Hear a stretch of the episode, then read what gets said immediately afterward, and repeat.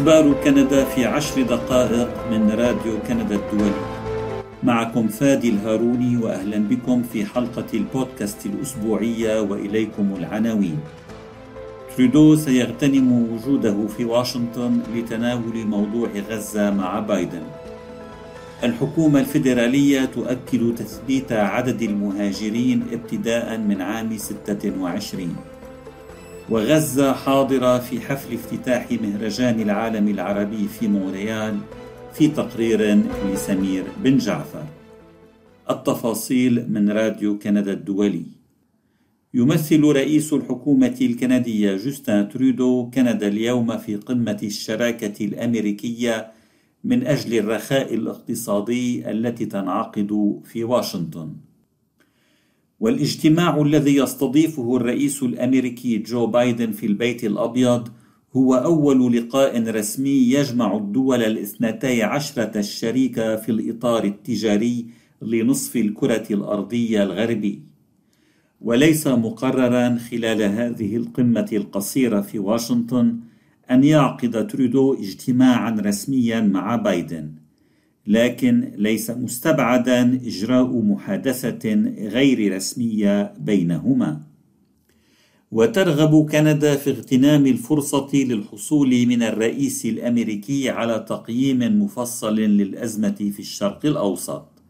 ويريد رئيس الحكومة الكنديه أيضا أن يتناول مع الرئيس الأمريكي مسألة إرسال مساعدات إنسانية إضافية إلى قطاع غزة الفلسطيني وسبل تحسين إيصالها.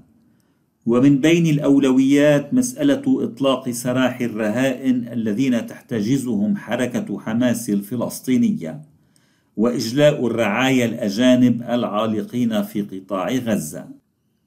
ولم تنجح كندا حتى الآن في إجلاء رعاياها الأربعمائة والخمسين في قطاع غزة فيما تمكنت دول غربية أخرى من بينها الولايات المتحدة من إخراج مواطنيها من هناك.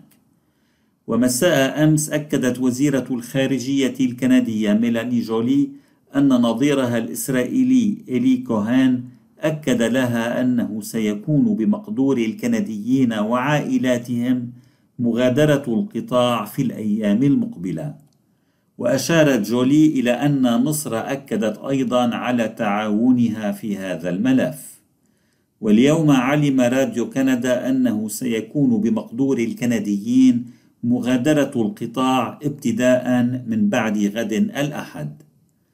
وتمارس في كندا ضغوط قوية لكي يطالب رئيس الحكومة الليبرالية بوقف لإطلاق النار بين إسرائيل وحماس. لكن ترودو رفض القيام بذلك حتى الآن أسوة بالإدارة الأمريكية.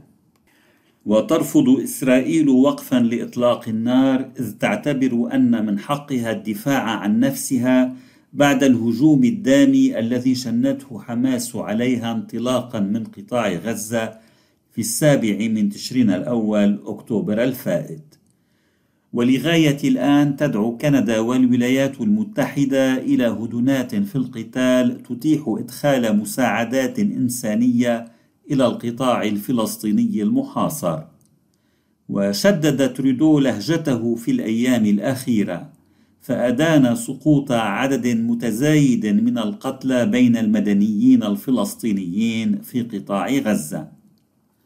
هجمات حماس الإرهابية غير مقبولة وشنيعة، ولإسرائيل الحق في الدفاع عن نفسها، قال ترودو يوم الأربعاء، قبل أن يضيف أن ثمن العدالة لا يمكن أن يكون استمرار معاناة المدنيين الفلسطينيين.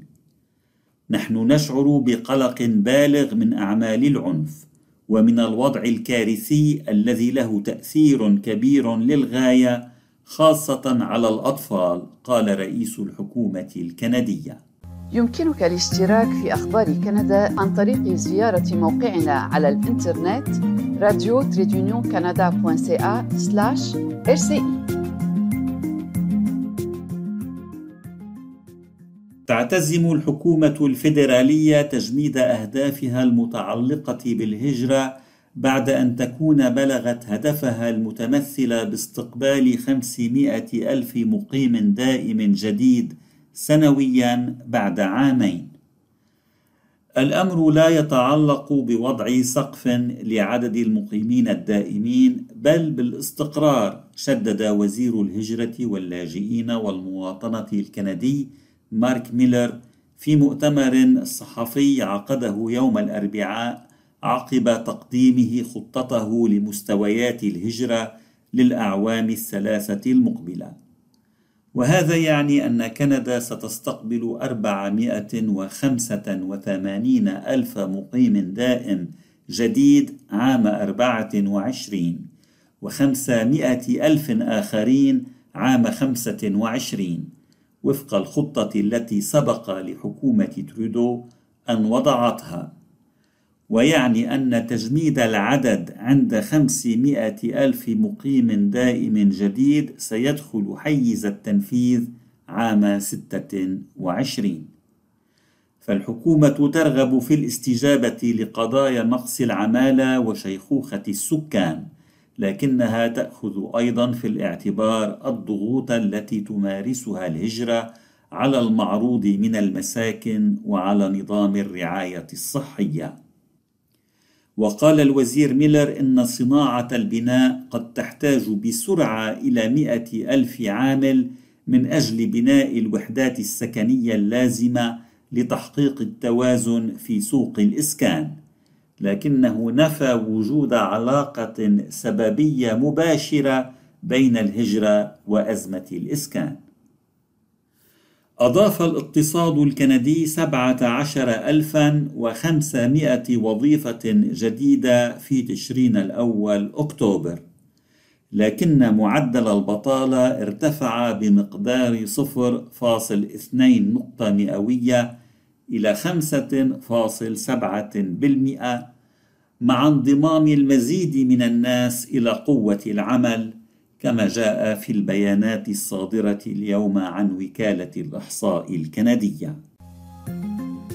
أنت تستمع إلى أخبار كندا في عشر دقائق البودكاست الأسبوعي من راديو كندا الدولي. غزة حاضرة في حفل افتتاح مهرجان العالم العربي بمونريال. حضرت حرب غزة حفل افتتاح مهرجان العالم العربي في مونريال Festival du Monde Arabe الذي انطلقت فعالياته في مونريال مساء يوم السبت الماضي وتستمر حتى الحادي عشر من نوفمبر تشرين الثاني. وباسم فريق المهرجان اختتم جوزيف نخلة مدير المهرجان وليلى محيوت مديرة العلاقات العامة. كلمتهما الافتتاحية للدورة الرابعة والعشرين لهذا الحدث الثقافي بعبارة كلنا غزة وسط تصفيق الحاضرين المصريين وقال إن الليلة الماضية كانت كالكابوس. التحضير لإطلاق المهرجان على إيقاع أنفاس الأطفال المكبوتة والمدفونين أحياء تحت أنقاض غزة هو سريالية لا يمكن قبولها أو تحملها. وأكد جوزيف نخلة أنه من الصعب الاحتفال في مثل هذه الظروف لكن الفريق قرر عدم إلغاء هذه النسخة من المهرجان. وقال إن عدم إلغاء هذه النسخة من المهرجان هو تعبير عن الرغبة في الاستمرار خاصة في هذه الأوقات التي لا تسمع فيها المعاناة والتي انهار فيها عليها الضمير والتي طغت عليها القسوة الانتقامية. وفي حفل الافتتاح قدم الفنان الجزائري سيدي بيمول عرض